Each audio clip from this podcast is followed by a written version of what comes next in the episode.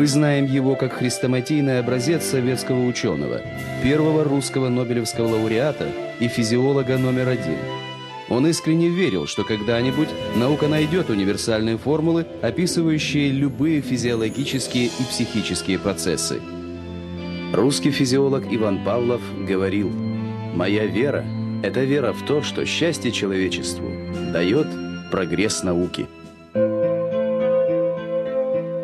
Иван Петрович Павлов родился 26 сентября 1849 года в семье бедного рязанского священника. Восемь лет, раскладывая яблоки на высоком помосте, Ваня сорвался и ударился о каменный пол. Мальчик угасал прямо на глазах. Тогда его крестный, игумен Троицкого монастыря, забрал Ваню к себе и вылечил молитвами, гимнастикой, физическим трудом и ледяной водой. В 11 лет Иван поступил в духовное училище, затем продолжил учебу в семинарии. Все ожидали, что чудесным образом спасенный мальчик станет священником, как и его отец. Но юноша увлекся идеями великого физиолога Ивана Сеченова, который утверждал, что все душевные движения – страсть, печаль, любовь, религиозный экстаз – это, по сути, те же движения тела, что и сжимание кулака или фокусировка зрения – Павлов уверовал, что механизм душевных движений может раскрыть физиология, а не пост и молитвы. Сын священника Иван Павлов стал атеистом. В 1870-м, бросив семинарию, юноша поступил в Петербургский университет, затем продолжил учебу в медико-хирургической академии. Иван погрузился в науку с монашеской неистовостью – в 30 лет ученый-отшельник влюбился в свою студентку Серафиму Корчевскую, верующую девушку, которая из любви к Павлову также увлеклась атеистическими идеями и смирилась с тем, что Павлов лезет скальпелем в святая святых, душевную жизнь человека. Два безбожника все-таки обвенчались и стали жить в согласии и бедности.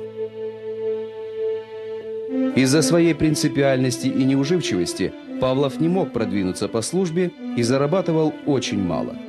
Даже студенты однажды попытались поддержать его, собрали деньги, но ученый потратил их на корм для подопытных собак. Только в 41 год, благодаря меценатам, Павлов получил собственную лабораторию. Главная идея ученого состояла в том, что всеми процессами в организме управляет нервная система. Он искал подтверждение этому. В результате экспериментов Павлов выяснил, что собака выделяет слюну не только при виде пищи, но и заслышав шаги человека, который ей эту пищу несет, и даже под воздействием звонка или вспышки света, которыми стали сопровождать кормление. Срабатывал новый, специально созданный человеком рефлекс, которого изначально у собаки не было. Это явление Павлов назвал условным рефлексом. Так наука получила инструмент для изучения душевной жизни. В 1904 году Ивану Павлову, первому среди русских ученых, была присуждена Нобелевская премия за работы по физиологии пищеварения. Премию Павлов потратил на основании Института физиологии и продолжал заниматься исследованием условных рефлексов. В 1911 году мировое научное сообщество назвало русского ученого Ивана Павлова физиологом номер один. После революции 1917 года для Ивана Павлова, ученого с мировым именем, наступили тяжелые времена. Однажды чекисты устроили обыск в его квартире, конфисковали ценности и Нобелевскую медаль. Хотя Павлов считал новый порядок губительным для России, он не помышлял об эмиграции. В 1920-м Герберт Уэллс так описал свою встречу с Иваном Петровичем. Павлов все еще продолжает свои замечательные исследования. В нетопленном кабинете, заваленном картофелем и морковью, которые он выращивает в свободное время.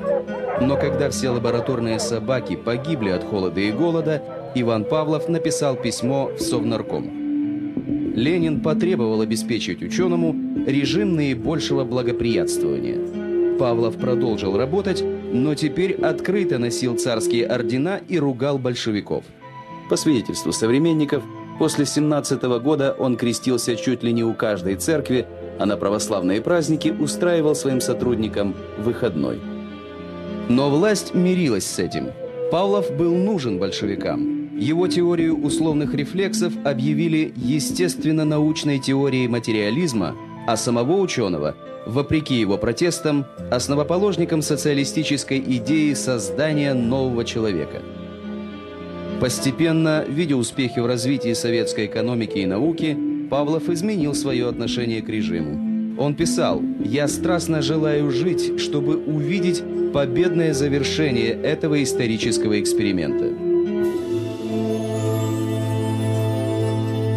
Последние дни жизни ученого стали его финальным опытом. Пока хватало сил, он скрупулезно описывал, как ухудшается его состояние и напоследок произнес «С помощью науки я познал все. Дальше только Бог». В некрологе видный советский политический деятель Николай Бухарин писал «Он весь целиком наш, мы никому его не отдадим». Но физиолог номер один Иван Петрович Павлов завещал похоронить себя по православному обряду.